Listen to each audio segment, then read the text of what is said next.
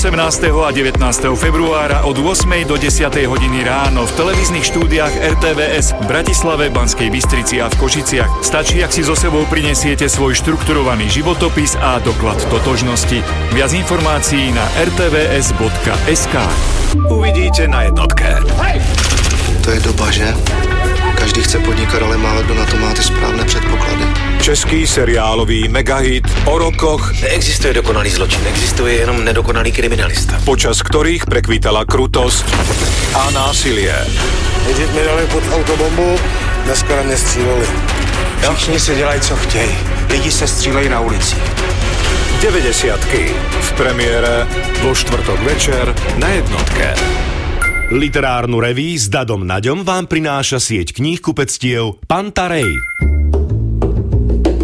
Prajem vám krásny sobotný večer pri počúvaní literárnej revirádia Slovensko. Našim dnešným hostom bude Katarína Ďurica, po píšuca slovenská autorka a novinárka, žijúca momentálne v Bruseli.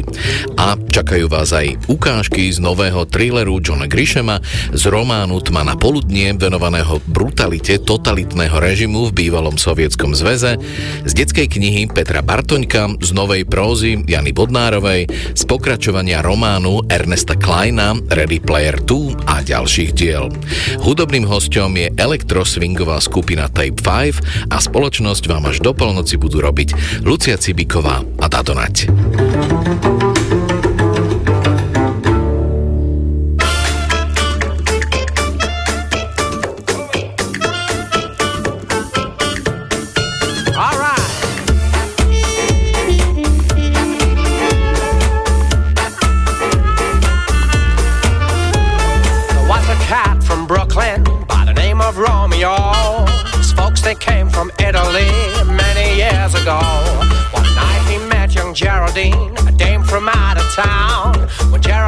was dancing, she would bring the ballroom down. Wave those paws in the air, spin around like Fred Astaire. Slip me five if we can jive. That's Geraldine's routine. Lift those puppies off the ground. Swing those hips, shake 'em down. It's rag, it's raz, it's snazzy jazz. It's Geraldine's routine. Wave those paws in the air. Spin around like Fred if we can jive. That's Geraldine's routine. Lift those puppies off the ground. Swing those hips, and shake 'em down. Let's hump, let's jump, let's stompity bump. It's Geraldine's routine.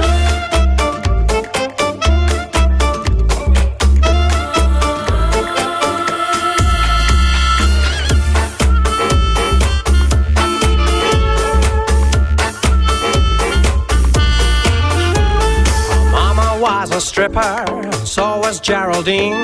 She learned a strip on Mardi Gras way down in New Orleans. Romeo was wacky, he was dizzy for this dame.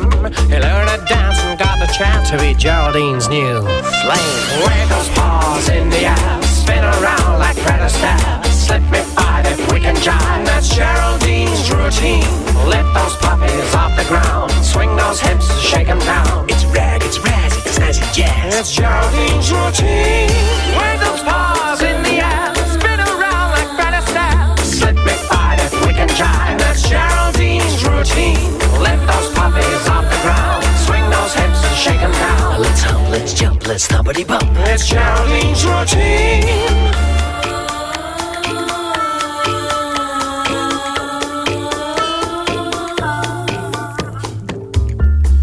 Nebýva zvykom vracať sa dva týždne po sebe k tej istej knihe.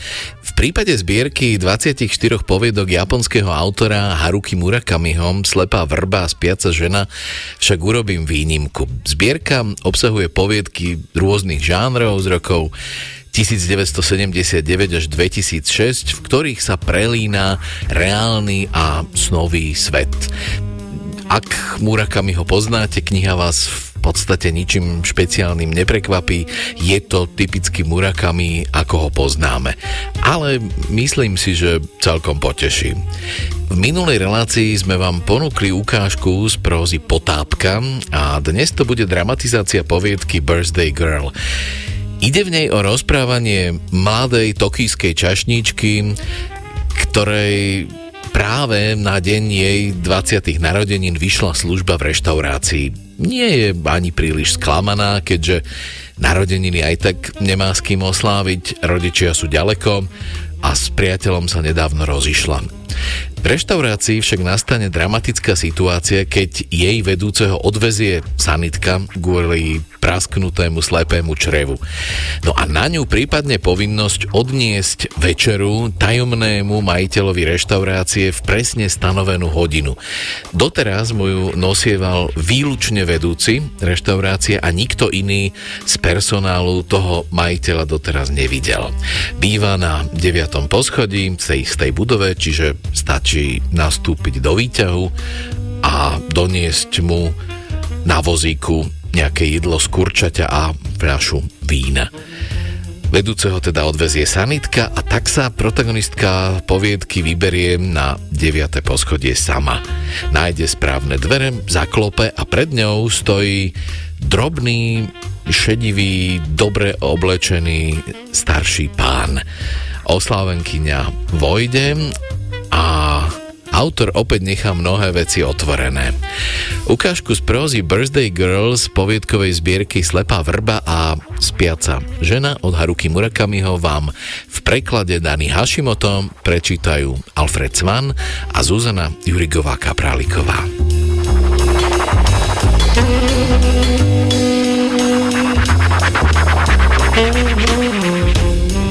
Priniesla som vám večeru.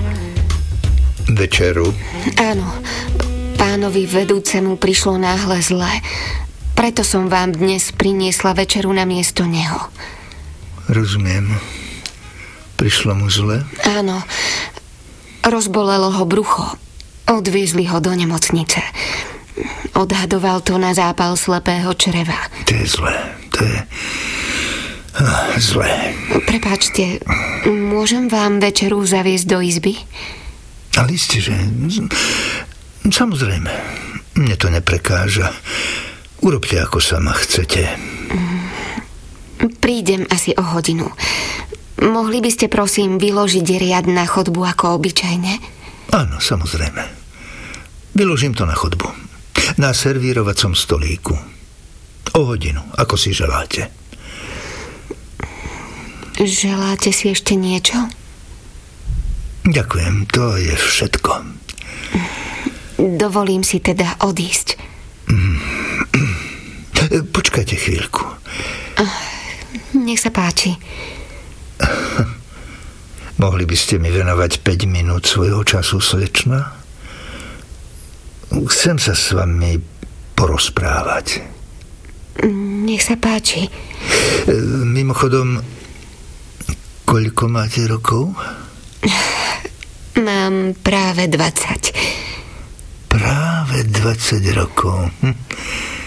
Mám tomu e, rozumieť tak, že sa to stalo iba nedávno? Áno, nedávno. Teda dnes. Dnes mám narodeniny. Á, rozumiem. Tak je to teda. Chápem. Čiže dnešný deň je dňom vašich 20. narodení. Áno. Narodili ste sa pred 20 rokmi. Áno, presne tak. Chápem, chápem. To je, to je skvelé. Gratulujem vám. Ďakujem pekne. Skvelé výročie. Skutku vzácna udalosť. Čo poviete, slečna? Pripíme si na ňu červeným vínom. Veľmi pekne ďakujem, ale ja som v práci. Jeden hold je úplne v poriadku. Ak vám to dovolím ja, nikto vám nemôže nič vyčítať. Len symbolicky. Prípitok na vaše zdravie. Všetko najlepšie k narodeninám. Prajem vám v živote veľa úspechov, a spokojnosti, slečná. Nech vám ho nič temné nezatieni. Hm. Viete, slečna, 20. narodeniny má človek v živote iba raz. Je to nesmierne dôležitá, e, ničím nezameniteľná udalosť. Áno. A vy ste mi v tento výnimočný deň priniesli večeru. Ako nejaká láskavá víla. Iba som urobila, čo mi povedali. Na tom nezáleží. Na tom nezáleží. Sadnite si sem na pohovku. Dnešný deň je náhodou dňom vašich 20. narodenín a vy ste mi navyše doniesli skvelú teplú večeru. To musí byť osud. Nezdá sa vám? Takže ja by som vám, slečna, rád venoval nejaký darček k narodeninám. K takému výnimočnému výročiu, ako sú 20. narodeniny, sa patrí darovať na pamiatku niečo výnimočné. Prosím vás, nerobte si starosti. Ja som vám predsa iba priniesla večeru, ako mi prikázali. Nie, nie. To vy si nerobte starosti. Povedal som darček, ale nemyslel som tým nič materiálne. Ani nič, čo by sa dalo kúpiť, viete. Chcem vám splniť želanie, slečna, chápete? Chcem vám splniť, čo si želáte, nech je to čokoľvek. Želanie. Skrátka to, čo chcete, aby sa stalo. Niečo, O čom snívate, slečná? Ak si niečo želáte, jedno želanie vám splním. To je môj narodeninový darček pre vás. Jedno želanie. Preto si to dobre rozmyslite. Už si to nebudete môcť rozmyslieť a vrátiť späť. Čiže ja si niečo zaželám a to sa mi splní? Uh-huh. No, tak ako slečna. Máte nejaké želanie, alebo nie? Čiže toto si želáte? Áno. Hm, dosť nezvyčajné na dievčinu vo vašom veku. Priznám sa, od vás som očakával niečo celkom iné. Ak je to nesplniteľné, môžem si želať niečo iné. Môže to byť aj niečo iné, niečo si vymyslím. Nie, nie, to nie je problém. Vôbec nie, iba, iba ma to prekvapilo. Vy si teda skutočne neželáte nič iné? Napríklad, že by ste chceli byť krajšia, múdrejšia, bohatšia, či niečo podobné. Vám nechýba nič z toho, čo by si želali normálne dievčatá? Samozrejme, že by som chcela byť aj krásna, aj múdra, aj bohatá. Ale vôbec si neviem predstaviť, čo by to so mnou urobilo, keby sa mi také želanie skutočne splnilo. Možno by som si to nedokázala skutočne užiť.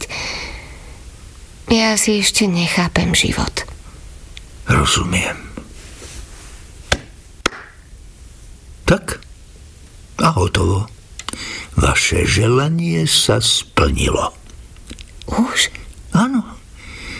Vaše želanie sa už splnilo. Bolo to jednoduché. Všetko najlepšie k narodeninám, slečna. Nebojte sa. Servírovací vozík vyložím na chodbu. Vráťte sa do práce.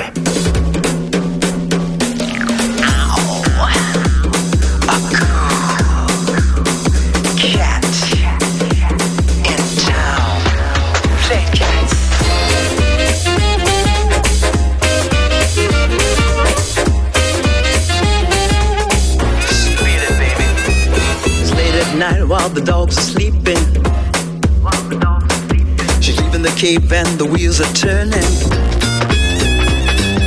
Dancing on ice, but the temperature's rising. She steps in the club and the walls are burning. There's a cool cat in town, never settled down. She loves chasing the dogs around. There's a new kid around she knows she is bound to be the leader of the whole rat pack. And she won't wait for the return of the Mac. There's a cool cat in town, never going down. One day she's even heading for the crown. A cool cat in town.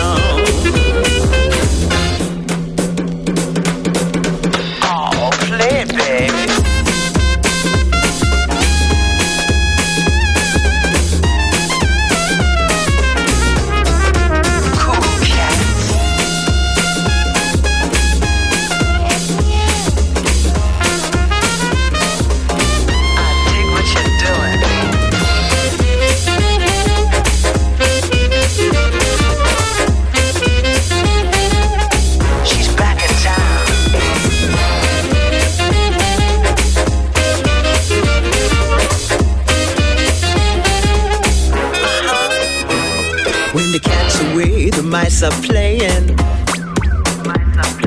They're messing around till they all start swaying. Down in the club where the giant is jumping. The birds and the bees and the hip chicks are swinging. There's a cool cat in town, never settle down. She loves chasing the dogs around. There's a new kid around, she is bound to be the leader of the whole rat pack. And she won't wait for the return of the Mac. There's a cool cat in town, never going down.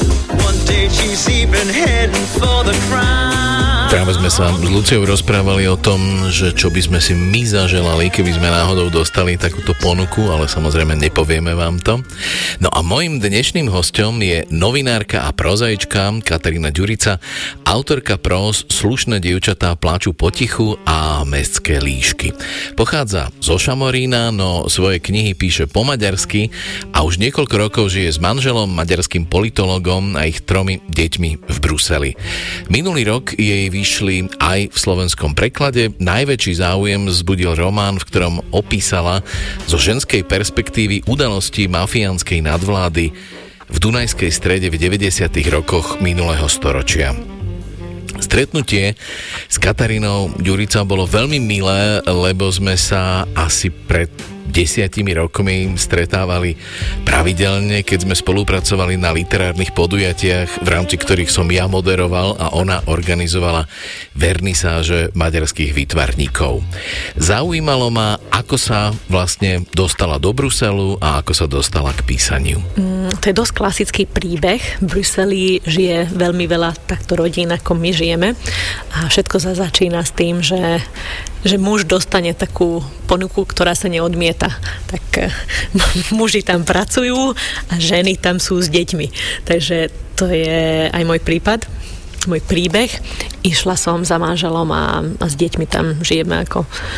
A začala som písať Možno, že aj vtedy som aj písala, keď sme sa stretávali v Bratislave, ale vtedy len tak potajomky, že pre že mm, ne, nehovorila som o tom nikomu, ale už som mala také plány alebo také ambície alebo také sny že raz vydať knižku, ale napísať román alebo dokončiť tie príbehy, ktoré mám také rozpísané.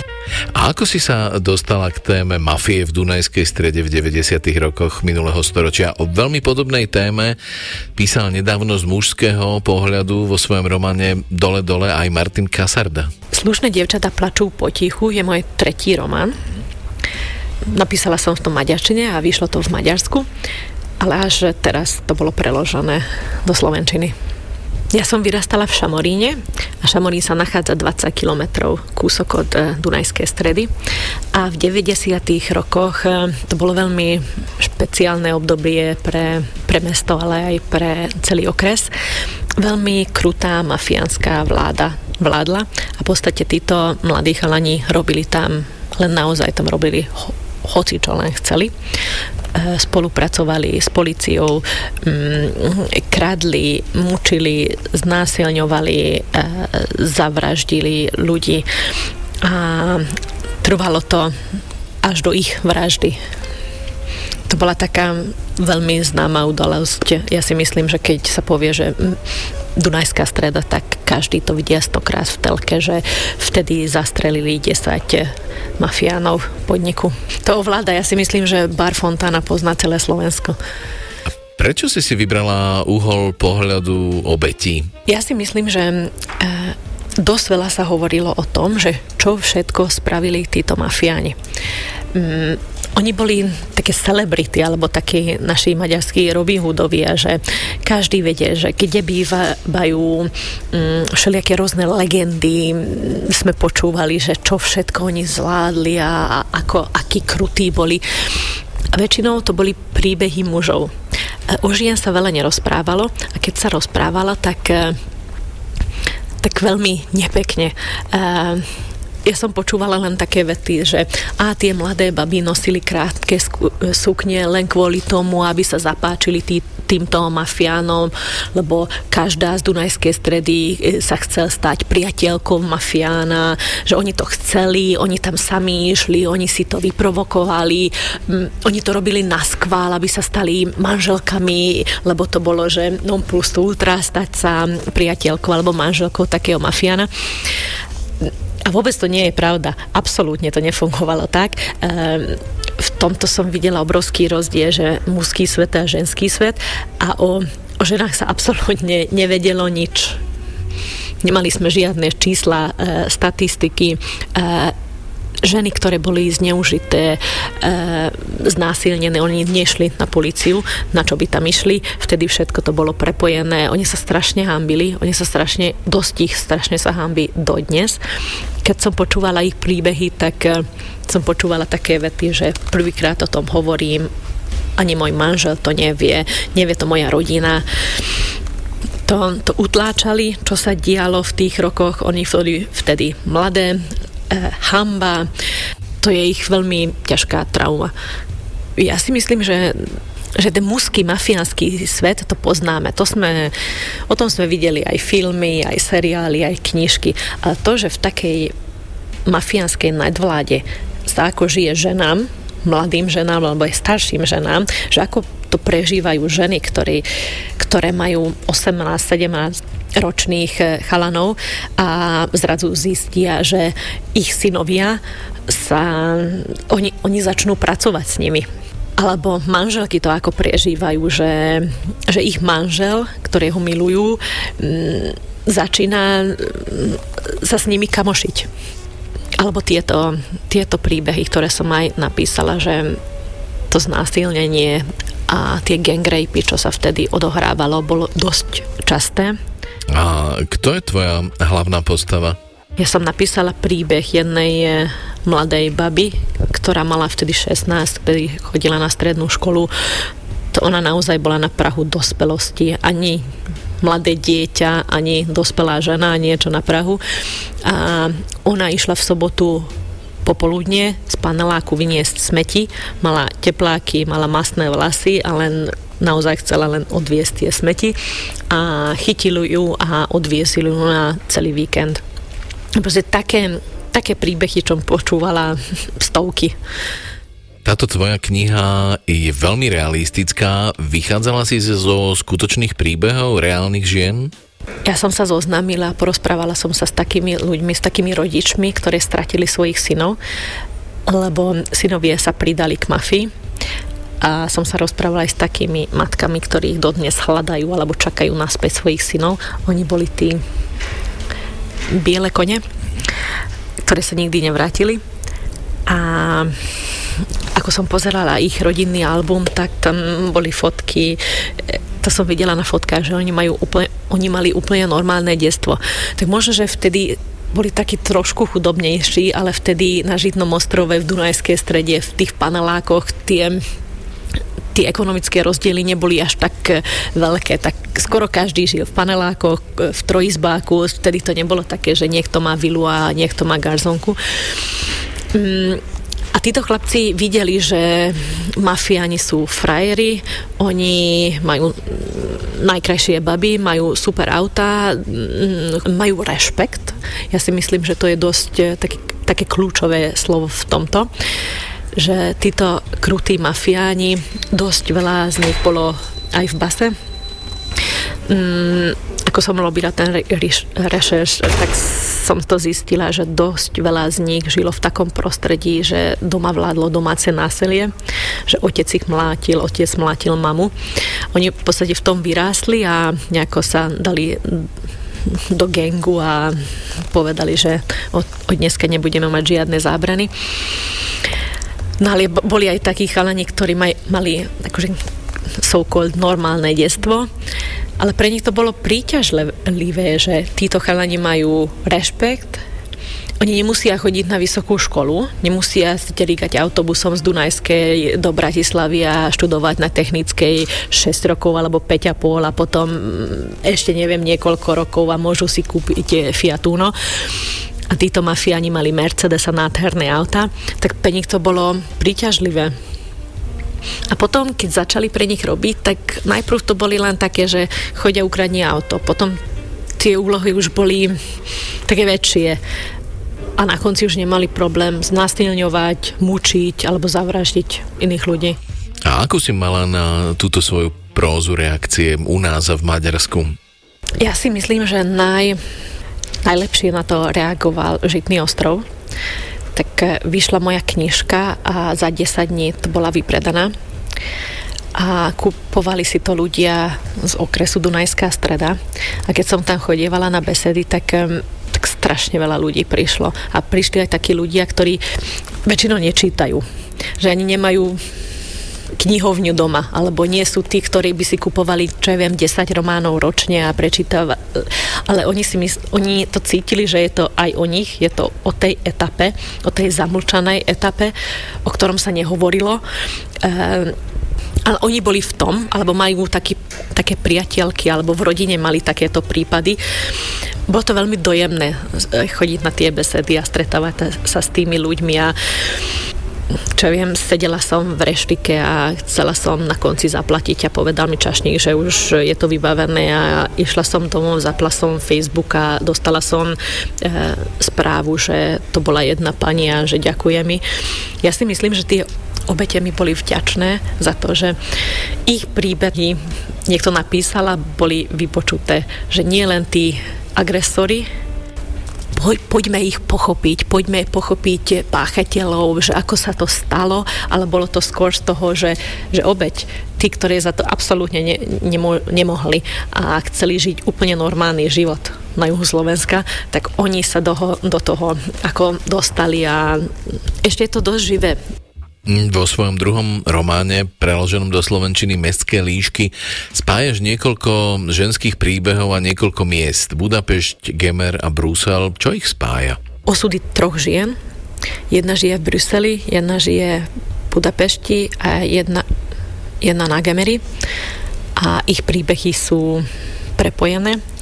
A hlavná téma je uh, nútená prostitúcia. Uh, tiež som robila a rešeš a stretávala som sa s takými ľuďmi, ktorí sú v tom, ktorí pracovali alebo boli nútené robiť prostitútky. Rozprávala som sa s ľuďmi, ktorí sa im snažia pomôcť, e, ľudí z NGO, alebo mala som jednu veľmi dobrú kamarátku, reholnú sestru, ktorá viedla jeden safe house nedaleko Brusela a tam som sa stretávala Maďarky, Slovenky a Polky. Takže chcela som to napísať, že ako je to, že to stále funguje, ako je to, že sme v 21. storočí a na jednej strane sme strašne otvorení, ale je obrovský dopyt po, po dievčatách, že strašne veľa žien, mladých báb je je ukrývaných v garážiach a v pivniciach v západnej Európe, v takých obrovských, moderných, liberálnych mestách, ako je aj Brusel. Viac tisíce žien je nutených robiť túto prácu, alebo prácu, prácu by som to ani nenazvala. Lost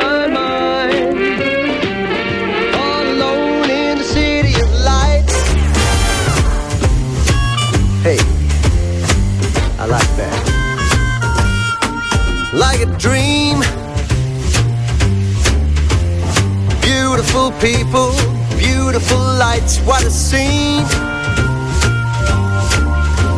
Everything's good here, everything's right. And with a roll of one dice, I think my luck will change. Gonna lay a bet on her think she's in my range. Yeah, she's in my range.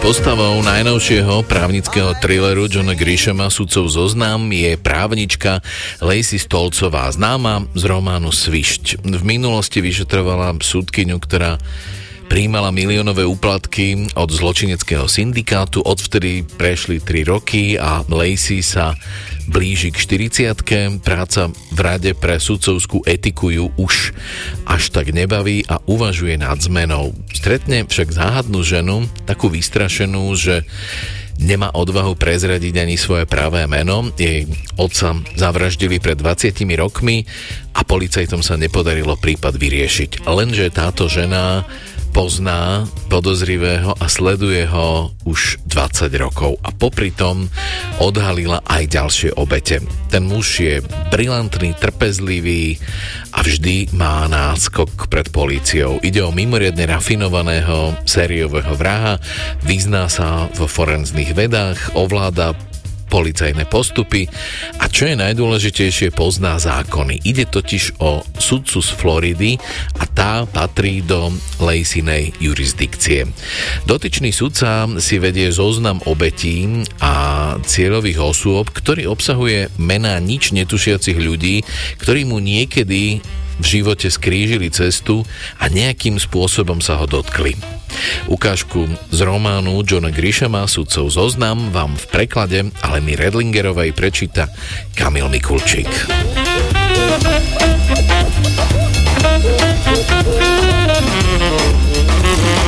Maliar sa volal Lenny Verno. Minulý rok v októbri stál v piatok neskoro popoludní na rebríku uprostred obývačky nedokončeného domu, jedného z mnohých, čo lemovali zatiaľ nevyasfaltovanú ulicu novej zástavby za hranicami mesta Biloxi. Dokončoval náter stropu, v jednej ruke vedro bielej farby, v druhej 5 cm štetec. Bol sám. Kolegovi sa už začal víkend, určite šiel rovno do krčmy na pivo. Lenny pozrel na hodinky a pokrútil hlavou.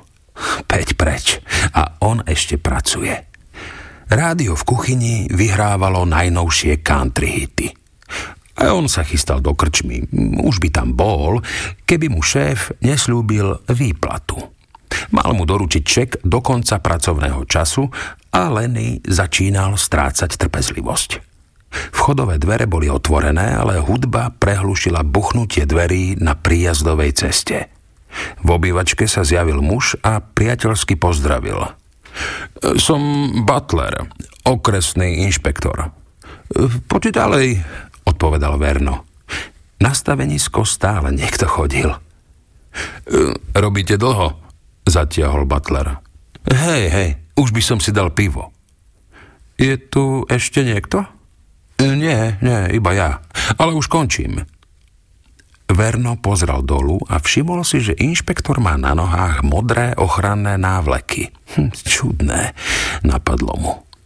Na rukách mal jednorazové rukavice rovnakej farby. Ten chlap musí byť posadnutý bacilmi. V pravej ruke držal podložku na písanie. E, pripomente mi, kde sú poistky? Povedal Butler. Na konci chodby, odpovedal Verno, namočil štetec do farby a pokračoval v práci. Butler vyšiel dbu, nazrel do troch izieb a dvoch kúpeľní a ponáhľal sa do kuchyne. Pozrel von z okna jedálne, ale nikoho nevidel. Jeho pick-up stál za nákladiakom, ktorý zrejme patril maliarovi. Vrátil sa do obývačky a bez slova prevrátil rebrík. Verno vykríkol, spadol a hlavou narazil na tehlový okraj kozuba. Omráčený sa pokúsil vstať, ale neskoro. Butler vytiahol z pravého vrecka nohavíc asi 20 cm oceľový obušok zakončený 300 gramovou olovenou guľkou.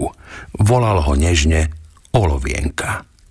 Stačilo švihnúť a stroj násobil svoju dĺžku. Na to kopol Verna do rebier, počul ako zapraskali. Verno zreval od bolesti, no skôr, než vydal ďalší zvuk, oceľová guľka mu rozbila lepku ako vajcovú škrupinu. Bol už prakticky mŕtvy. Keby ho Butler nechal tak, organizmus by postupne prestal fungovať, po desiatich minútach by sa zastavilo dýchanie a srdce by dotlklo. Lenže nemohol čakať tak dlho. Z ľavého vrecka nohavíc vytiehol kus modrobieleho lana. Priemer 10 mm, nylonové, pletené, pevné. Dvakrát ho omotal Verno Vernovi okolo krku, kolenom pritlačil na chrbticu medzi lopatkami a prúdko pritiahol oba konce lana, až kým sa nezlomili krčné stavce. Telo ležalo dolu značky, ruky a nohy neprirodzene vykrútené. Spod mŕtvoly sa začala šíriť kaluš krvi a pekne kontrastovala s novou drevenou dláškou. Biela farba pofrkala kozub aj priľahlú stenu až po okno. Prevrátený rebrík bol tiež pekný detail. Nezúčastnenému pozorovateľovi sa na prvý pohľad môže zdať, že Verno spadol z rebríka a udrel si hlavu. Až keď sa pozrie zbližša, zistí, že to bolo inak skontrolovať. Okolie, telefón, krv, odtlačky chodidiel.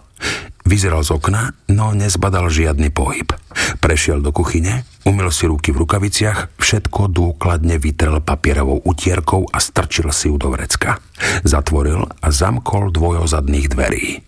Vernov mobil ležal na pulte vedľa rádia. Butler vypol rádio a mobil si vopchal do zadného vrecka.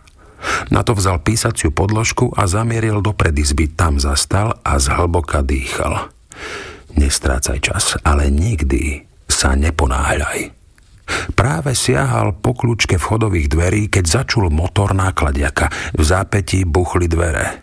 Prebehol do jedálne a pozrel von.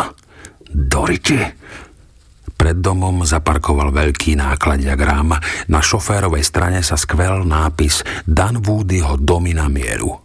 Šofér kráčal cez dvor s obálkou v ruke. Stredná postava, 50 trochu krýval.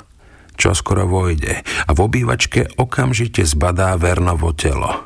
Potom si nebude všímať nič iné. Butler pokojne zaujal postavenie, pripravený zautočiť. Kde si Lenny? Ozval sa chrapľavý hlas. Potom kroky a... Si v pohode? Stihol urobiť iba tri kroky do obývačky, predtým, ako ho zozadu zasiahla olovená guľa. Verno si o to koledoval. Jeho meno bolo v zozname dlho, zatiaľ čo sa sťahoval z mesta do mesta, striedal ženy a žil od výplaty k výplate. Keby nebol taký nestály úbožiak, jeho život mohol mať nejakú cenu a mohol sa vyhnúť predčasnému koncu.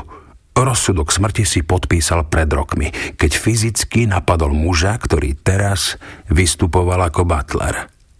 Dan Woody sa stal obeťou zlého načasovania.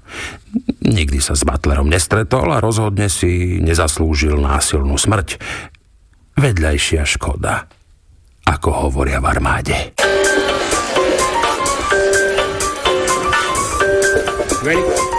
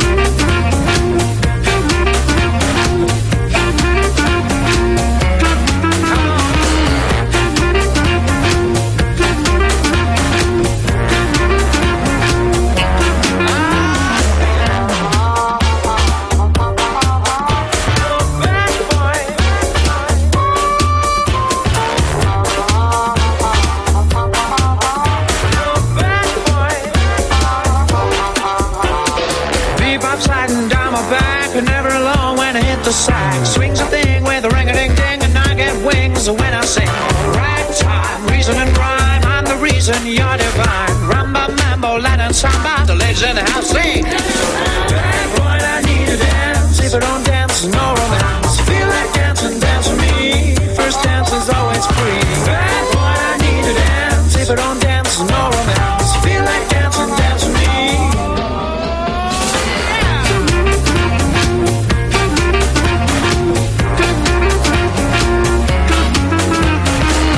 Literárnu reví s Dadom Naďom vám prináša sieť kníh kupectiev Pantarej.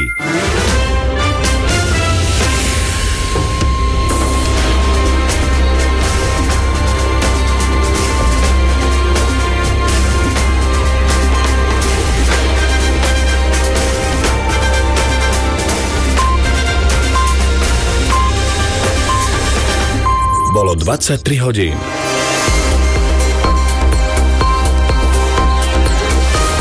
Správy RTVS. Eduard Heger očakáva, že hnutie sme rodina navrhne, odkiaľ získať peniaze na obedy zadarmo. Zemetrasenie v Turecku a Sýrii si vyžiadalo už viac než 28 tisíc mŕtvych. Zajtra bude polooblačno a maximálne 11 stupňov. Pozdravuje Peter Kolárik. Overený premiér Eduard Heger v sobotných dialogoch Rádia Slovensko vyhlásil, že so znovu zavedením obedov zadarmo nesúhlasil, pretože to považuje za neadresné. Nariadeniu vyčíta najmä to, že zavádza výdavky, na ktoré nie sú v schválenom rozpočte zdroje. Nemohol som súhlasiť s opatrením, ktoré zvyšuje výdavky a neposkytuje krytie. Ja som vyzýval parlament, dá sa povedať, od schválenia rozpočtu, aby si uvedomil, lebo to sú poslanci, ktorí hlasovali za ten rozpočet. Štát nemôže míňať peniaze nad rámec toho rozpočtu. Obedy zadarmo podporoval aj jeho stranícky šéf Igor Matovič, Eduard Heger v tom problém nevidí. Však my nemusíme to, že sme v jednej strane, neznamená, že máme mať na všetko rovnaký názor. Ako prosím, už sme 30 rokov v demokracii, nevracajme sa prosím do komunizmu, kde sme si všetci museli mysleť to isté. Teraz očakáva iniciatívu od hnutia Sme rodina. Nesúhlasí však s tým, aby sa zvýšené výdavky financovali prostredníctvom ziskov z bankového odvodu. Takúto daň by vnímal ako porušenie memoranda, ktoré vláda uzavrela s bankami. Pondelňajšie zemetrasenie v Turecku a Sýrii si vyžiadalo už viac než 28 tisíc ľudských životov. Z postihnutej zóny v strednej časti južného Turecka evakuovali takmer 93 tisíc ľudí. Do krízových operácií je zapojených viac než 166 tisíc pracovníkov. Naši záchranári sa z Turecka vrátia zajtra. Šéf Svetovej zdravotníckej organizácie Tedros Gebreyesus odovzdal v sírskom meste Alepo 35 tón lekárskeho vybavenia. Organizácia odhaduje, že len v tomto meste po zemetrasení zostalo bezdomova viac ako 200 tisíc ľudí. Záchranné práce v Sýrii komplikuje zložitá vnútropolitická a bezpečnostná situácia.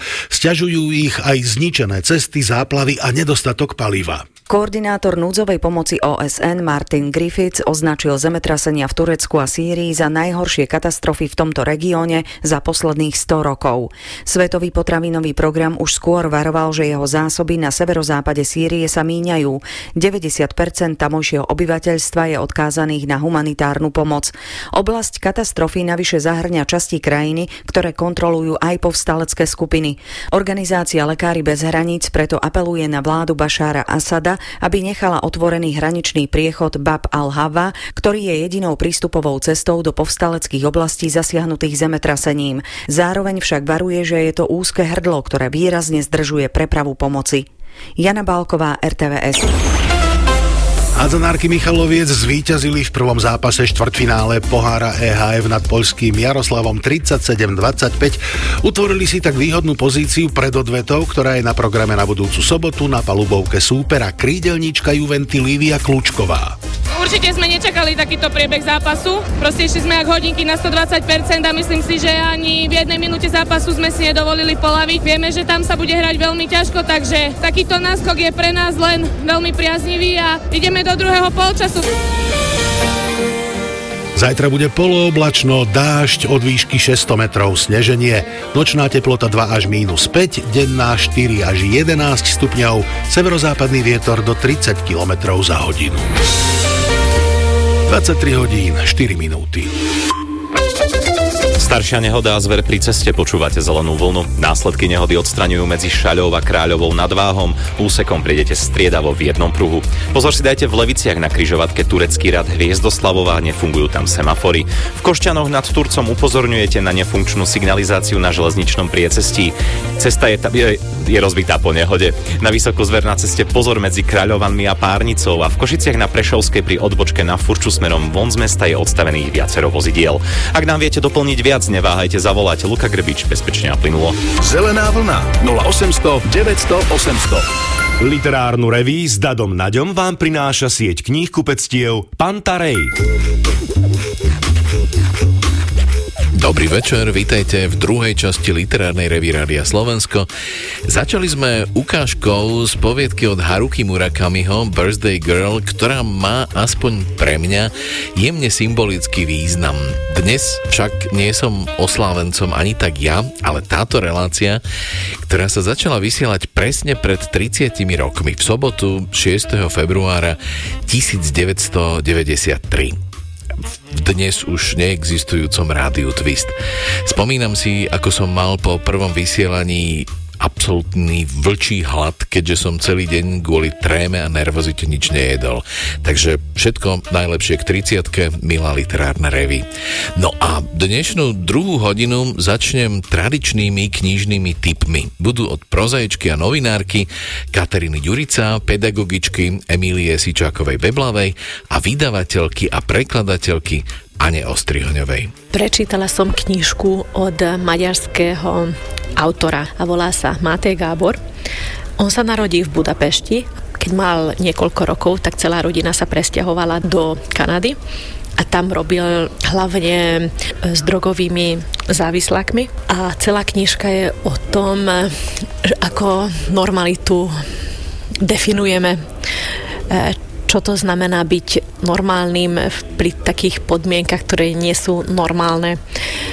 On vychádza zo svojich štúdí a stále e, hovorí aj o tom, že e, traumy z detstva e, sú nevýzmazateľné alebo ťažko sa s nimi žije a tí ľudia majú problémy, ktoré majú problémy aj v detstve. A on je obrovský superstar teraz v Maďarsku.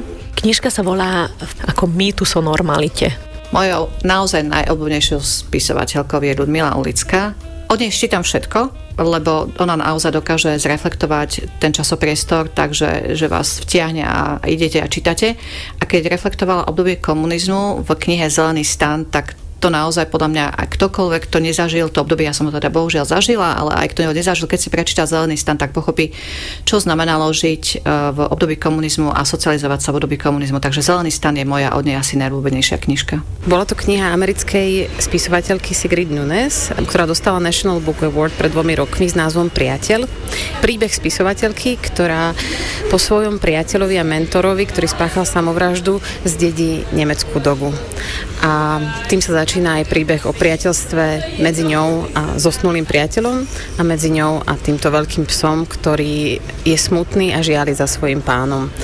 A je to príbeh o písaní príbehov, o traume, o tom, ako sa vypísať z príbehov a či sa vôbec vypísať z príbehov dá, čo je to spisovateľský úspech, kedy sa dostaví, kedy sa nedostaví a čo je to literárny zážitok a ako ho prežívame.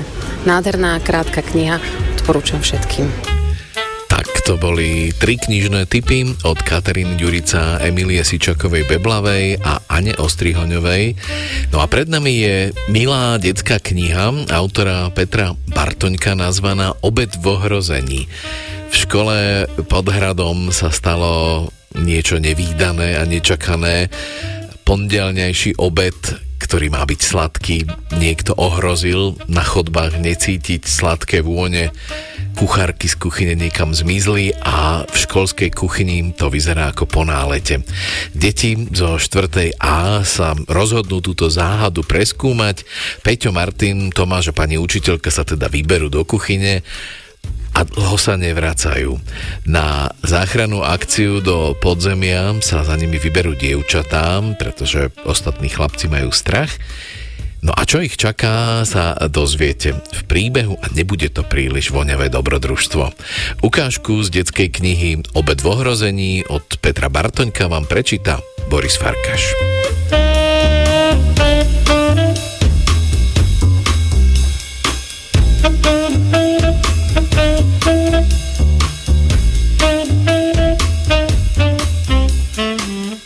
Vymyslel pondelok, musel byť padnutý na hlavu. Pondelky odjak živa bývali tými najhoršími dňami v týždni a to preto, že nasledujú po dvoch dňoch voľna.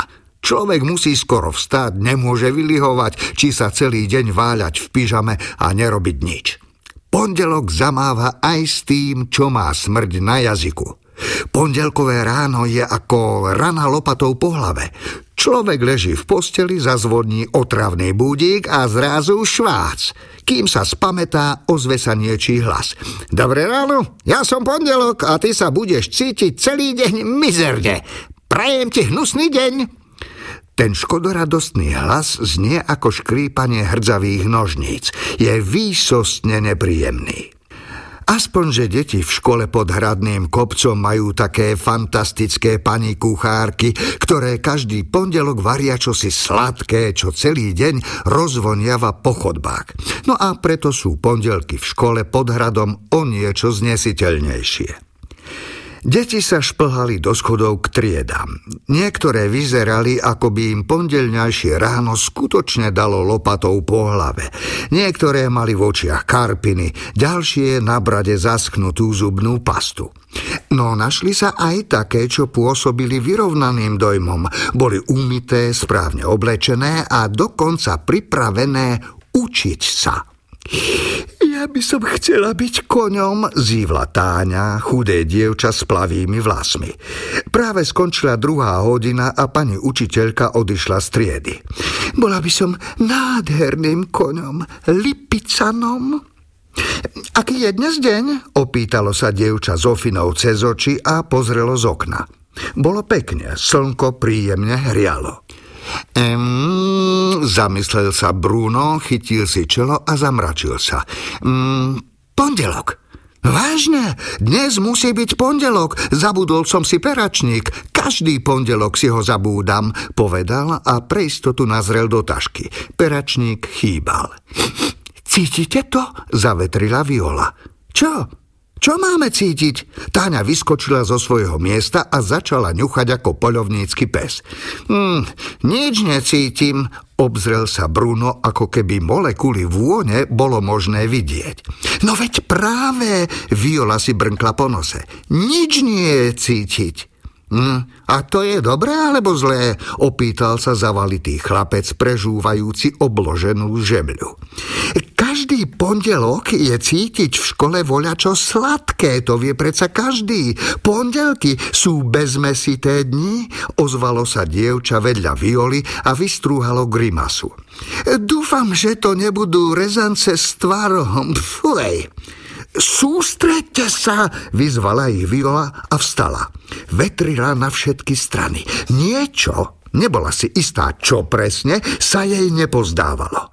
Je to čudné, podotkla. Necítim vôbec nič. Dievča vedľa nej nasalo vzduch nosom. Naozaj, skutočne nie je nič cítiť. Otočila sa a pozrela smerom na napchávajúceho sa spolužiaka. Počuj, čo je dnes na obed? Um, chlapec nechal žemľu žemľou a zamyslel sa. Vždy dokonale poznal jedálny lístok a bol azda jediný z triedy, kto sa oň zaujímal. Um, slepačí vývar s rezancami, moravské koláčiky a čaj, odvetil. Ak nie je v škole nič cítiť, znamená to, Viola vyzerala ako detektív, ktorý čo chvíľa odhalí odporný zločin. Že pani kuchárky buď variť ešte nezačali, alebo... Alebo varia niečo mimoriadne odporné, čo síce nepáchne, ale istotne hnusne chutí. Prerušila ju spolužiačka, ktorá sa jedla v školskej jedálni nikdy ani len nedotkla. Kôprovú polievku? Blé! Ozvala sa ďalšia a zatvárila sa, ako by sa mala povracať. Kôprová mala byť až v stredu, podotkol znalec jedálneho lístka. Alebo Vôbec nevaria, poznamenal Bruno. Tá predstava sa mu nepáčila. Mal rád pondelkové sladké obedy. Nevedel si predstaviť, že by obed nebol. Hm, tak sa poďme pozrieť do kuchyne, navrhol Marek, ktorý doteraz načúval. Idem s tebou, vyhlásil chudý chlapec v lavici pred ním. Idem s vámi, ozval sa Martin.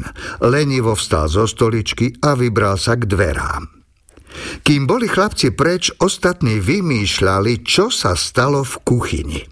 Jednou z teórií bolo, že kuchárky si omylom namiesto cukru nasypali do kávy sušené droždie, nafúklo ich a teraz poletujú po kuchyni ako obrovské balóny a nevedia pristáť.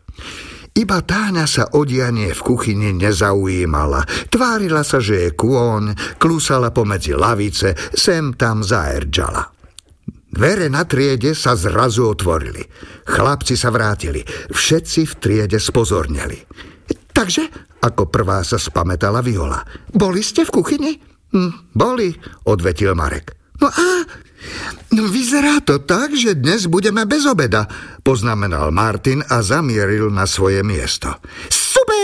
Potešilo sa dievča, ktoré z nevysvetliteľných dôvodov obed nikdy nejedáva. Čo? Bruno sa chytil za hlavu. Dnes budem hladný? Môžeš si dať olovrant. Olovrant? Ten som zjedol na desiatu. Tak môžeš zjesť peračník, zasmialo sa dievča. Nemôžem, peračník som si zabudol. Ide o to, pokračoval Martin, že v kuchyni nik nebol. Napriek tomu je všetko pripravené. Polievka sa varí, cesto s ovocnou náplňou a cukrovou posýpkou je nachystané. Iba kuchárky chýbajú. Možno si niekam odbehli, napadlo Viole. Istotne šli na kávu do tej novej kaviarne, ozvalo sa uštipačne dievča. To si nemyslím, prehovoril Marek a zamával varechou. Všetci zíkli. Tá varecha patrila šéf kuchárke. Nikdy ju neodkladala, nepúšťala z rúk, bola ako jej predlžená ruka, dokonca keď odchádzala z práce, mala ju pod pazuchou. Skutočnosť, že chlapci našli jej varechu, neveštila nič dobré. Keď kuchárky nie sú v kuchyni, zamyslelo sa dievča v bielej blúzke, tak potom kde sú?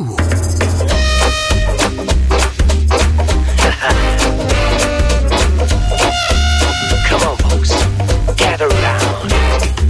The world out there's a jungle with danger everywhere. Old cat, a dirty rat, does things that just ain't fair. Now here's the king of the swingers. At least he used to be. He thinks it's cool to play the fool and mess with you and me. Look out, ladies, dolls, watch out. He'll let you up and spit you out. He's Bunga Bunga, the king of fun. Bad boss, the son of a gun. Take it, getting broads beware. He'll break your heart He won't give up, he won't give in. Just a page in a Bunga book of his life. Look out, look out, beware, beware. watch out, Watch out, take care. take care. Would you like a drink? Do you have the time? What do you think? Your place or mine?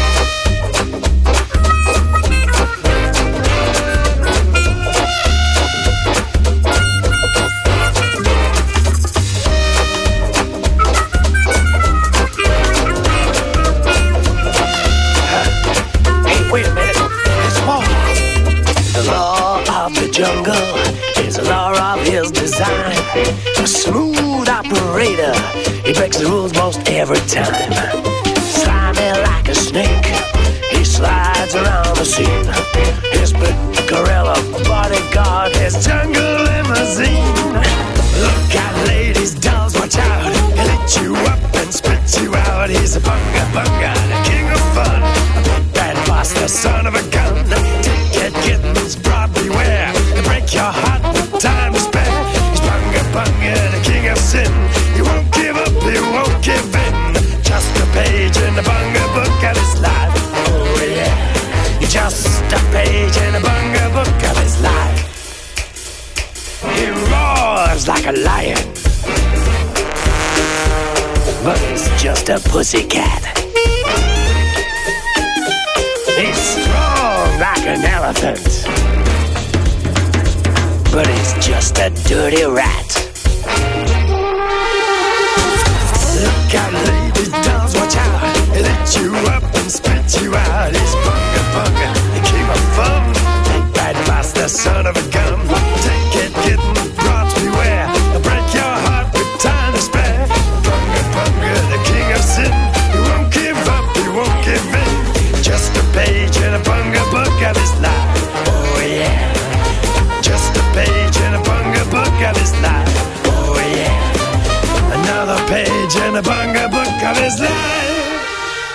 Ďalšia knižná novinka, próza Jany Bodnárovej Patchwork v bielej má priznam sa potešila a svojím spôsobom aj príjemne prekvapila svojou intimnosťou a literárnou kvalitou, čo samozrejme u Jany Bodnárovej nie je nič prekvapujúce.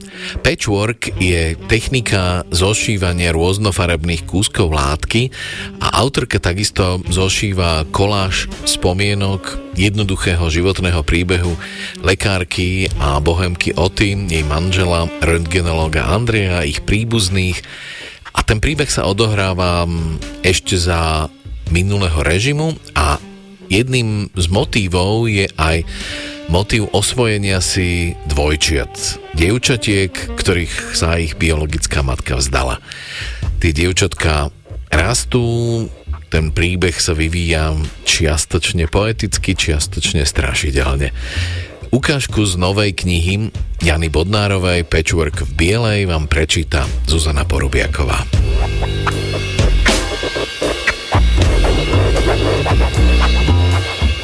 Dievčatka od samého začiatku robili všetko úplne naraz. Naraz sa pregulili na brúško, naraz si sadli, naraz sa postavili na nohy, naraz chodili štvornožky, prešli prvé kroky – ako na nejaký nepočuteľný signál alebo na signál z presne nedefinovateľného zdroja svetla. Keď trochu podrástli, rodičia ich často brávali do lesa. Pod borovicou rozložili kockovanú deku a košičky s jedlom.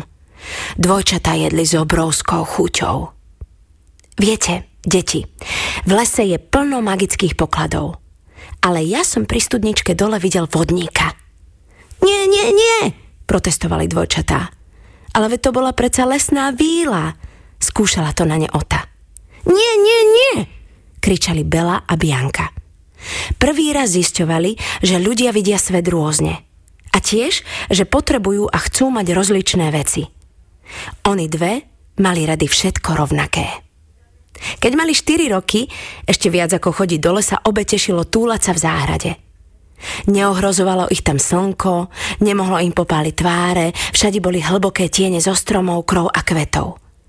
Aj samotný dom pôsobil tienisto. Čo si si tam ustavične šepkali a opatrne, ako šperky, brali do prstíkov vykvitnuté konce rastlín, ak na ne dosiahli. Alebo sa smiali. V záhrade bol aj otvor do studne. Andrej ho starostlivo zadebnil – Raz urobil skôr dve navlas rovnaké lodičky, lebo keby boli rôzne, dupali by po nich. Podorech postavil lavor s vodou a nechal dvojičky, aby púšťali člnky do svojich fantázií. Obe si do nich nanosili po dva kamienky a po dva slimáčiky tuho vtiahnuté v ulitách. Pre slimákov nezabudli doniesť pár stebiel trávy. Andrejovi, ktorý sa s úsmevom prizeral, posielali vzdušné posky. To ich naučila Ota. Potom si počupiačky priložili k sebe čelá a čo si si rýchlo pošepky hovorili. Bolo zvláštne, že dvojčatá mali svoje tajomstvá. Keď sa Adam z toho šepotu snažil niečo vyrozumieť, mal pocit, že hovoria umelou rečou. Znela bublavo ako nejaká reč jaskinných ľudí. A hovorím to keď keď vraveli toto, tvárili sa strašne vážne, ako by kuli spiklenecké dohody.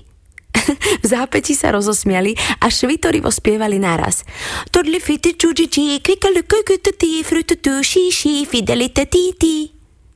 Deti v škôlke, do ktorej stálo námaho každé ráno ich dostať, sa posmievali.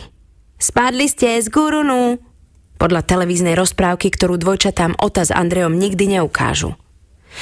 Možno preto si dievčatá vymysleli svoju vlastnú reč, aby im nikto nerozumel. Ale prečo ani my zotov? Napadlo Andrejovi. Raz dievčatá objavili v záhrade tú zadebnenú studňu. Toľko naliehali, že chcú vedieť a vidieť, aká studňa je, až Andrej povolil a nakrátko pre ne studňu odkryl. Láli si na trávu. Hlavy podložili rukami a fascinovane pozerali dolu do hlbokého otvoru – Kričali, že z dola na nich pozerá farebne premenlivé oko. Na dne bola tenká vrstva vody, v ktorej sa hmíril neviditeľný život. Kamene na bokoch studne boli pokryté machom. Voniaš studňa, voniaš, ako zem, ako dážď. A máš aj smrad. Krčili nosmi a volali dojami dievčatá. Potom ju dovolili Andrejovi opäť starostlivo zadebniť, lebo načas stratila pre ne tajomstvo. Len naliehali na oca, aby im opäť otvoril studňu v zime. Chceli vidieť jej zamrznuté zelenomodré oko. Ale naraz, ako úderom bubna alebo skokom do studne, prestala harmónia hier v záhrade. Raz pred cestou do školy sa obe dievčatá tak tuho držali verají dvier, až im ešte viac obeleli hánky a presvítali klby. Ota ich plesla po chrbtoch, lebo školské tašky zhodili na zem. Bela a Bianka sa zohli a začali o tu hrísť do lítok. Potom do oboch predlaktí. Ste zlé! Zlé! Zlé! kričala Ota. Pohryzené miesta boleli a videla i stopy drobných zúbkov v koži.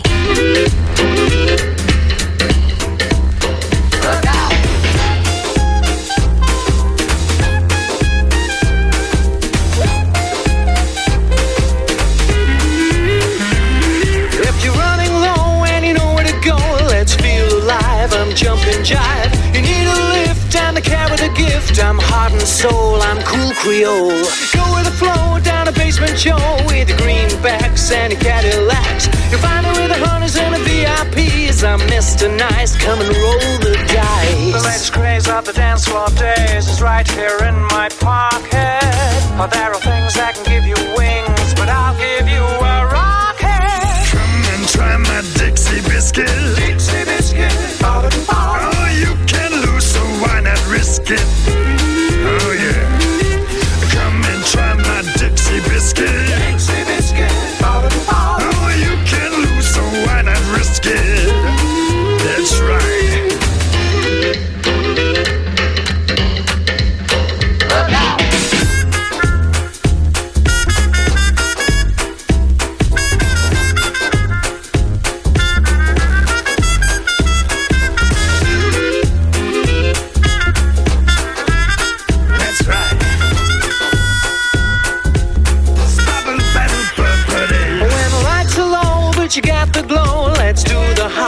Until we drop. The feelings fly when you feel this high. Just standing room at the boogie saloon. No jelly beans on the mezzanine. Don't hit the pipe if you ain't right. So blow your wig if you really dig. Let's lose control, let the good times roll. It's all around the sight and sound. I'll give you some assistance. Fun is free, get dizzy with me. Don't put up no resistance.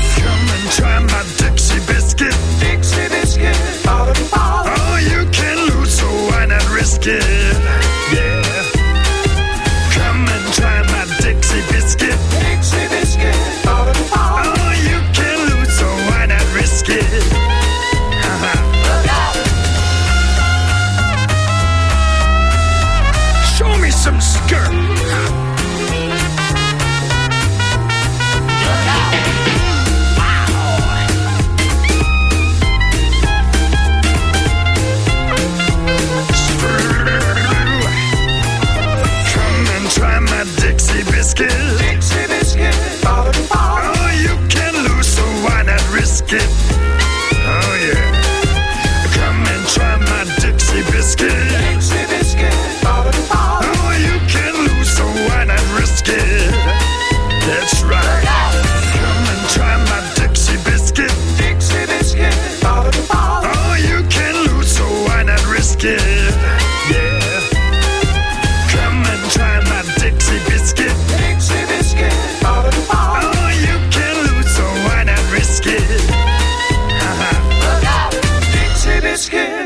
Veľkým prekvapením bol pre mňa aj román Tma na poludnie maďarsko-britského spisovateľa, politického aktivistu a filozofa Artura Kestlera, o ktorom som, priznám sa, doteraz nepočul. Autor autenticky a detailne popisuje súkolie stalinských čistiek a procesy revolúcie, ktorá nakoniec vždy požiera vlastné deti. Revolucionár Rúbašov sa z noci do rána stane politickým väzňom. Vykonštruovaný politický prípad Rúbašov versus strana je skvelým zobrazením totalitného režimu. Ukážku z knihy Tma na poludne od Artura Kestlera vám v preklade Miroslava Saba prečíta Alfred Svan.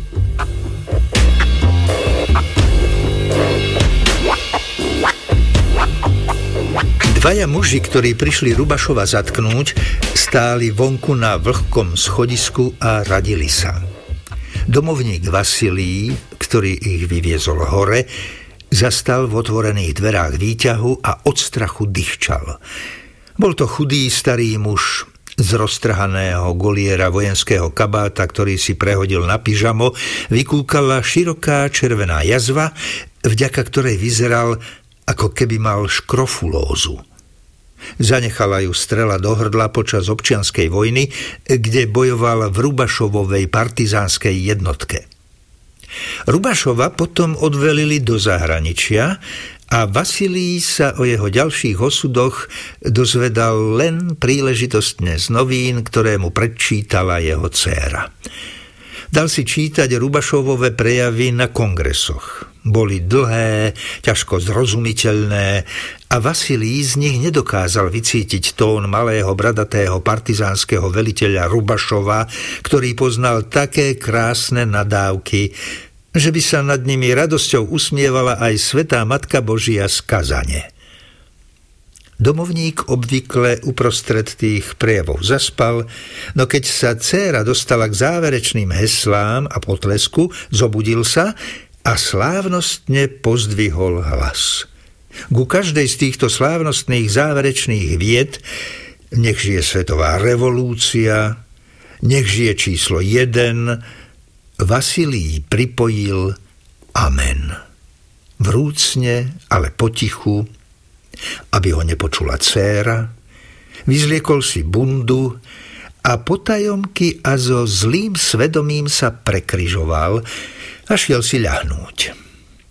Aj nad jeho posteľou vysel obraz čísla 1 a vedľa neho fotografia Rubašova ako partizánskeho veliteľa.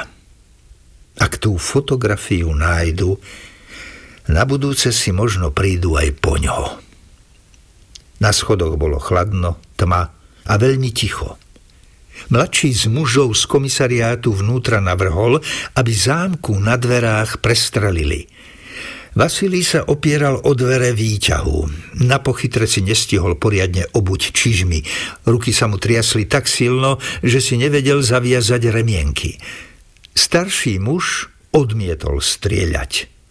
Zatknutie má prebehnúť podľa možností nenápadne. Pofúkali si zmrznuté ruky a opäť začali búšiť do dverí. Mladší búchal rukoveťou revolvera. O niekoľko poschodí nižšie začala prenikavým hlasom kričať akási žena. Povedz jej, nech drží hubu, povedal ten mladší Vasilíjovi. Ticho, zakričal Vasilí. Sú tu z úradu. Žena okamžite zmlkla. Mladší muž začal kopať do dverí čižmou. Celé schodisko dunelo, dvere sa konečne rozleteli. Všetci traja stáli pri Rubašovovej posteli, mladý a starý úradník v uniformách, mladý s revolverom v ruke. Starý v spriamene, ako sa stojí pred nadriadenými. Vasilí stál okrok za nimi a opieral sa o stenu. Rubašov si ešte stále utieral pod čela a temena, krátko zrako a ospalo na nich pozeral. Občan Rubašov, Nikolaj Salmonovič, zatýkame vás v mene zákona, povedal ten mladší. Rubašov šmátral pod vankúšom pod cvikry a trochu sa podoprel. Keď si nasadil cviker, mal v očiach opäť rovnaký výraz, aký Vasilí a starší úradník poznali z fotografií a olejotlačí z revolučných dní. Starý stál ešte o čosi vzpriamenejšie. Mladý, ktorý už vyrastal s inými menami, pristúpil o krok bližšie k posteli. Všetci traja na ňom videli, že čo chvíľa povie alebo vykoná nejakú brutálnosť, aby sa zbavil neistoty. Odložte ten revolver, súdruh, povedal Rubašov mladému. Čo sa to so mnou deje? Počuli ste? Ste zatknutí, povedal mladý. Nezdržujte a oblečte sa. Máte príkaz na zatknutie? spýtal sa Rubašov. Starší úradník vytiahol z vrecka papier, podal ho Rubašovovi a opäť zaujal služobný postoj. Rubašov pozorne čítal. No paráda, povedal. Z toho sa človek nikdy nič nedozvie. Čert, aby vás vzal. Obliekajte sa a pohnite sa, povedal mladý. Bolo vidieť, že surovosť už nebola predstieraná, že zodpovedala jeho povahe. Peknú generáciu sme si vychovali, pomyslel si Rubašov. Spomenul si na propagandistické plagáty, na ktorých táto mládež bola zobrazovaná s úsmevmi na tvárach. Cítil sa veľmi unavený. Namiesto šermovania s pištoľou mi podajte župan, povedal mladému. Ten očervenel, ale mlčal. Starší úradník Rubašovovi podal župan. Rubašov sa natlačil do rukávov. Tento raz to aspoň ide, povedal so skriveným úsmevom. Tí traja mu nerozumeli a mlčali. Mlčky sa prizerali, ako Rubašov pomaly vstáva z postele a zbiera pokrčené kusy odevu. Dom po prenikavom ženskom kriku znovu stíchol, ale muži mali pocit, že všetci obyvatelia ležia v posteliach bdelí a zatajujú dých.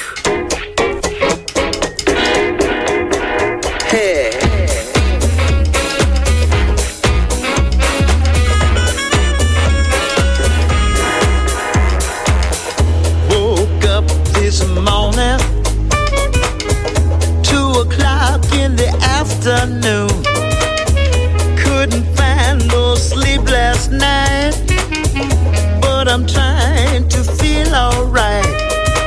My brain is ringing with the inner chords. I sing hallelujah and I praise the Lord. It keeps on burning, it keeps on burning, it keeps on burning my brain. Red is the color of my dancing shoes.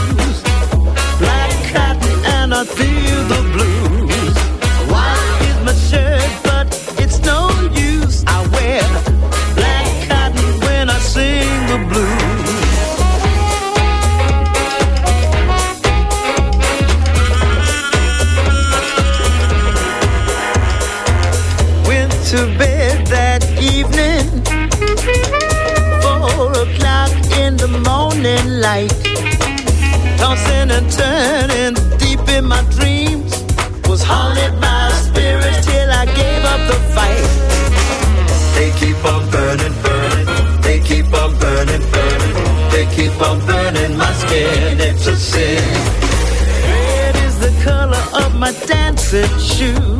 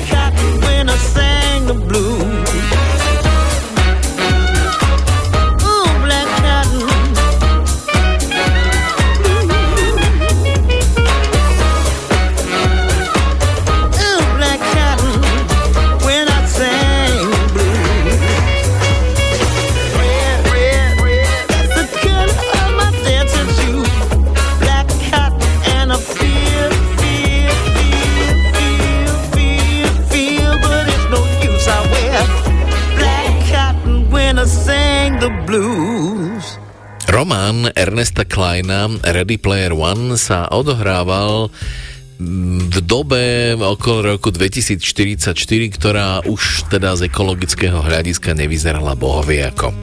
Stredoškolák Wade Watts, tak ako väčšina ľudstva, uniká pred bezútešnou realitou do virtuálnej utopie zvanej Oasis, kde môže byť kým len chce. A rovnako ako ostatní, aj Wade je posadnutý hľadaním zlatého vajca, špeciálneho bonusu ukrytého v tejto alternatívnej realite. Tvorca Oasisu James Halliday totiž zomrel bez potomkov a svoje rozprávkové bohatstvo spolu s Oasisom sa rozhodol darovať človeku, ktorý rozlúšti hádanky a splní úlohy roztrúsené v jeho výtvore. A Wadeovi sa to podarí. Týchto dňoch vychádza druhé pokračovanie románu nazvané Ready Player 2. Niekoľko dní po víťazstve v súťaži urobí Wade obrovský objav. V trezore na neho čaká vynález snov. Zároveň sa dostane k novej hádanke a znova sa púšťa do pátrania, lebo Halidejovo posledné zlaté vajce sľubuje tajúplnú odmenu. Proti Wadeovi sa však postaví nebezpečný a nečakane silný protivník. Wadeovi ide o život a v hre nie len o budúcnosť Oasisu, ale tento raz na vlásku vysí aj osud celého ľudstva. Ukážku z románu Ernsta Kleina Ready Player 2 vám v preklade Michala Jedináka prečíta Vlado Kobielsky.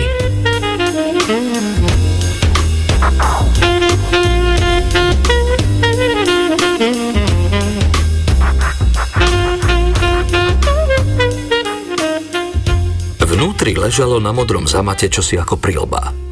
Vybral som ju a obracal v rukách. Prístroj mal uprostred článkovaný oblúk, ktorý siahal od čela až k zátilku a pripájal sa na ne rad kovových prúžkov v tvare písmena C. Každý prúžok tvorili polohovateľné segmenty s klbmi a každý segment mal na spodku rad kruhových snímačov. Vďaka tomu sa dali senzory prispôsobiť ľubovoľnému tvaru a veľkosti hlavy – z dolnej časti prilby vychádzal dlhý optický kábel so štandardnou koncovkou na konzoli pre Oasis. Srdce mi narážalo o hrudný kôš, ale teraz takmer zastalo. Muselo to byť rozhranie pre Oasis, aké som ešte nikdy nevidel a technicky oveľa vymakanejšie. Z vajca vyšlo krátke pipnutie. Obzrel som sa naň. Pred očami sa mi myhol červený záblesk, keď maličký skener sietnice druhý raz potvrdil moju totožnosť. V otvorenom veku vajca sa rozžiaril malý monitor, niekoľko sekúnd na ňom svietilo logo GSS a potom ho vystriedala vráskava tvár Jamesa Donovena Hallidaya. Podľa veku a vychudnutých črt natočil video krátko pred smrťou. No napriek svojmu vzhľadu na nahratie správy nepoužil svojho avatara ako pri Anorakovej výzve. Z nejakého dôvodu sa tentoraz rozhodol ukázať osobne. V krutom, a nelútostnom svetle reality. Prístroj, ktorý držíš v rukách, je neurálne rozhranie Oasisu, skrátene ONI. Vyslovil to ONI. Je to prvé plne funkčné, neinvazívne rozhranie medzi mozgom a počítačom. Cez signály vysielané priamo do mozgovej kôry umožňuje používateľovi Oasisu vidieť, počuť, cítiť pachy a chute a dotýkať sa virtuálneho prostredia svojho avatara. Senzorické pole na prílobe zároveň sleduje a interpretuje mozgovú aktivitu používateľa, vďaka čomu môže avatara v Oasise ovládať rovnako ako svoje fyzické telo myšlienkami. To je bomba, zašepkal som. Halliday pokračoval, ako by ma počul. A to je iba začiatok. ONI dokáže zaznamenávať aj používateľové zážitky v skutočnom svete. Všetky senzorické vnemy, ktoré mozog prijíma, sa digitalizujú a v podobe súborov .oni ukladajú do externého zálohovacieho zariadenia na prilbe. Po náhrati do Oasisu sa zážitky dajú opätovne prehrať a človek, ktorý ich zaznamenal, alebo ktorýkoľvek iný používateľ ONI, ktorému poskytne súbor, ich môže nanovo prežiť. Halliday sa slabo usmial. Inými slovami, ONI umožňuje precítiť životné okamihy iných ľudí. Pozerať sa na svet ich očami Počuť ho ich ušami, cítiť ho ich nosom, ústami aj kožou. Halliday nevzrušene prikývol. ONI je najmocnejší komunikačný nástroj, aký ľudstvo vynašlo. A nejaký iný už podľa mňa nepotrebujeme vymýšľať. Zaťukal si na prostriedok čela. Odteraz sa môžeme pripojiť rovno na svoju starú makovicu. Počul som jeho slova, ale nevedel som ich spracovať. Myslí to Halidej vážne? Alebo pri nahrávaní odkazu trpel halucináciami, lebo v poslednom štádiu choroby stratil kontakt s realitou. Technika, ktorú opisoval, ešte stále patrila do science fiction – Áno, milióny zdravotne postihnutých ľudí každý deň používajú rozhranie medzi mozgom a počítačom, aby videli, počuli alebo pohybovali ochrnutými končatinami. Lenže tieto medicínske zázraky sa dajú dosiahnuť iba vyvrtaním diery do lepky a pripojením implantátov a elektród rovno na mozog. Prílba s neinvazívnym rozhraním, ktorá dokáže zaznamenávať, prehrávať a simulovať kompletné senzorické zážitky človeka, sa objavila v niekoľkých Halidejových obľúbených sci-fi románoch, seriáloch a filmoch. Ak ONI dokáže všetko, čo Halidej tvrdil, potom opäť raz dokázal nemožné. Iba silou vlastnej vôle a mozgu znova premenil vedeckú fantastiku na vedecký fakt bez veľkých ohľadov na dlhodobé následky. Zarazil ma aj názov, ktorým Halliday pomenoval svoj vynález. Videl som dosť anime, aby som vedel, že ONI je japonské slovo pre obrovského rohatého démona z pekla. Software a technickú dokumentáciu GoNI som ti už poslal na e-mail súkromného účtu v Oasise pokračoval Halliday. Je tam aj úplná schéma súpravy a súbory do 3D tlačiarne potrebné na zhotovenie ďalších. Starec sa odmlčal a chvíľu sa iba díval do kamery, kým opäť prehovoril.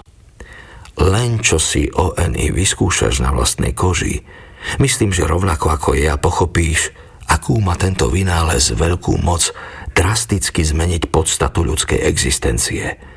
Podľa mňa dokáže ľudstvu pomôcť. Na druhej strane by mohol všetko ešte väčšmi zhoršiť. Všetko záleží na správnom načasovaní. Preto túto úlohu odovzdávam tebe – môj dedič. Musíš sa rozhodnúť, kedy, ak vôbec, bude svet na túto techniku pripravený. Krehké telo mu roztriasol záchvat kašľa. Chrapľavo sa nadýchol a naposledy prehovoril. Zober si toľko času, koľko potrebuješ. Nikým sa nedaj unáhliť. Len čo bude Pandorina skrinka otvorená, nič na svete ju nezavrie. Rozhoduj sa múdro. Chabo zachýval do kamery na rozlúčku. Nahrávka sa skončila a na monitore sa krátko pred vypnutím rozsvietil nápis Videosúbor je vymazaný.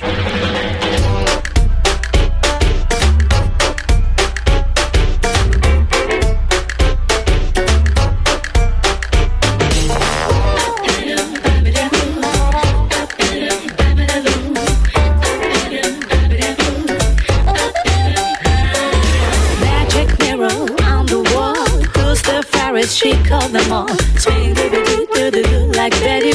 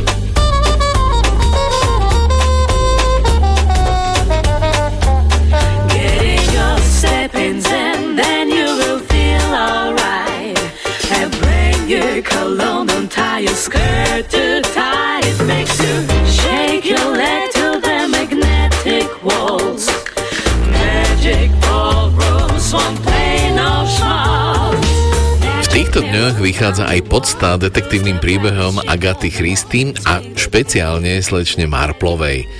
Výnimočná zbierka poviedok nazvaná Slečna Marplová 12 nových príbehov je kolektívnym dielom 12 medzinárodne úspešných autoriek, ktoré spojila vášeň k dielu tejto autorky a každá napísali poviedku v jej štýle. Ukážku z prvej poviedky od Lucy Foliovej, nazvanej Zlo na vidieku, vám v preklade Jany Pernišovej prečíta Lucia Vráblicová.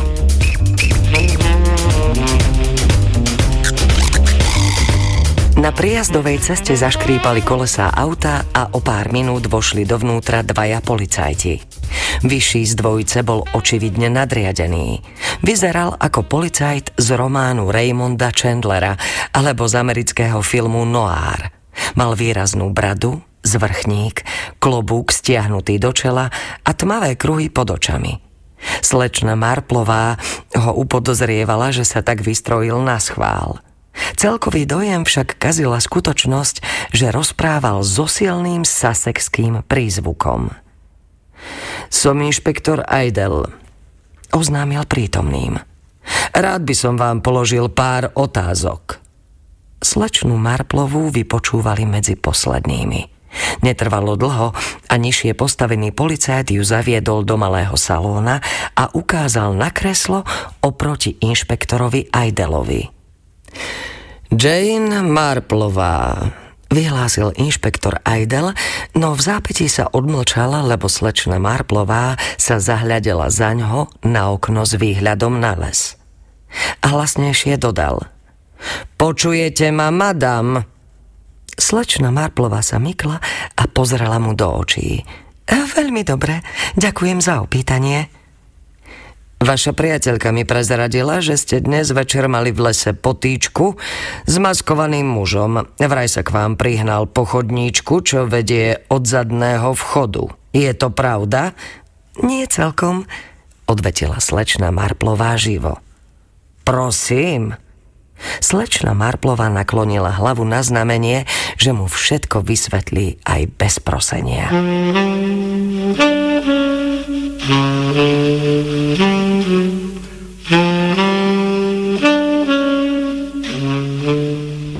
Toľko ukážka z poviedkovej knihy Slečna Marplová 12 nových príbehov. No a pred nami je súťažná úloha z minulej relácie. Pýtal som sa, aký zvuk sa vám spája s čítaním. Chápem, že je to ako by som sa pýtal, aký zvuk sa vám spája so spánkom a preto ma ani príliš neprekvapilo, keď mi veľká väčšina z vás rovno napísala veľmi logickú odpoveď, že s čítaním sa vám spája väčšinou úplne ticho. Vybral som však odpovede, ktoré to trocha rozviedli. Ľubomíra Kostolná napísala, hoci žijeme v 21. storočí, asi doživotne budem veľký fanúšik papierových kníh.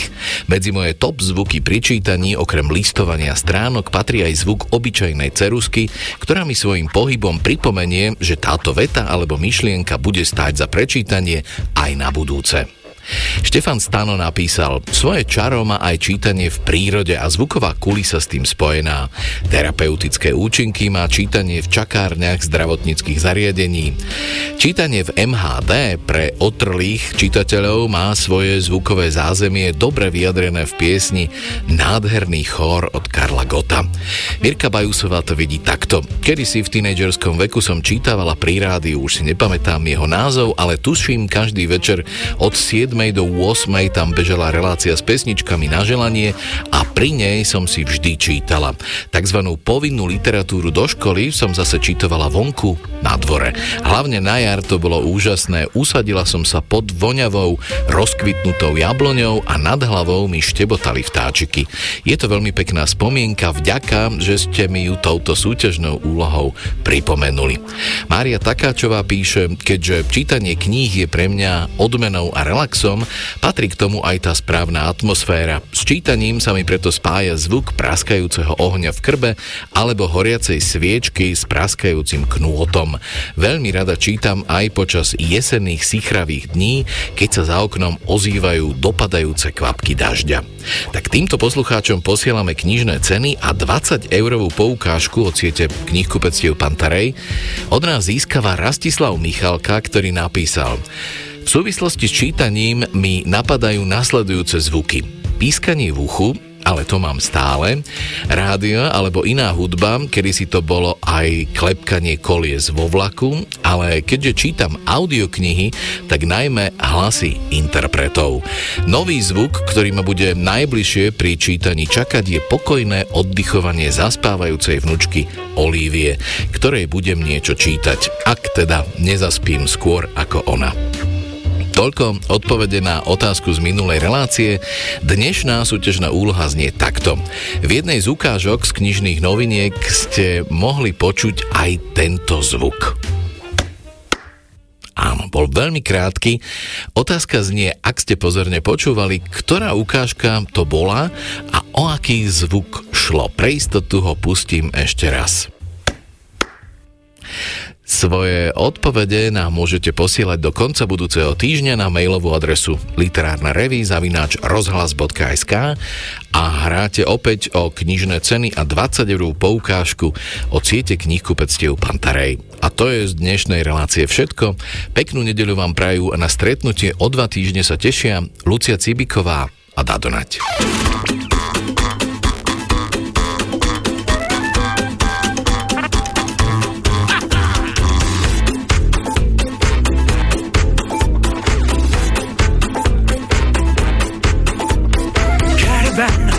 Train, gliding in my airplane. Here I come, there I go, town to town, show to show, loser and a winner, savior and a sinner, overland, undersea, the non-stop nobility, gypsy, VIP, homeless royalty, traveling, swing with bling, Joker Jack, Wino King, gypsy,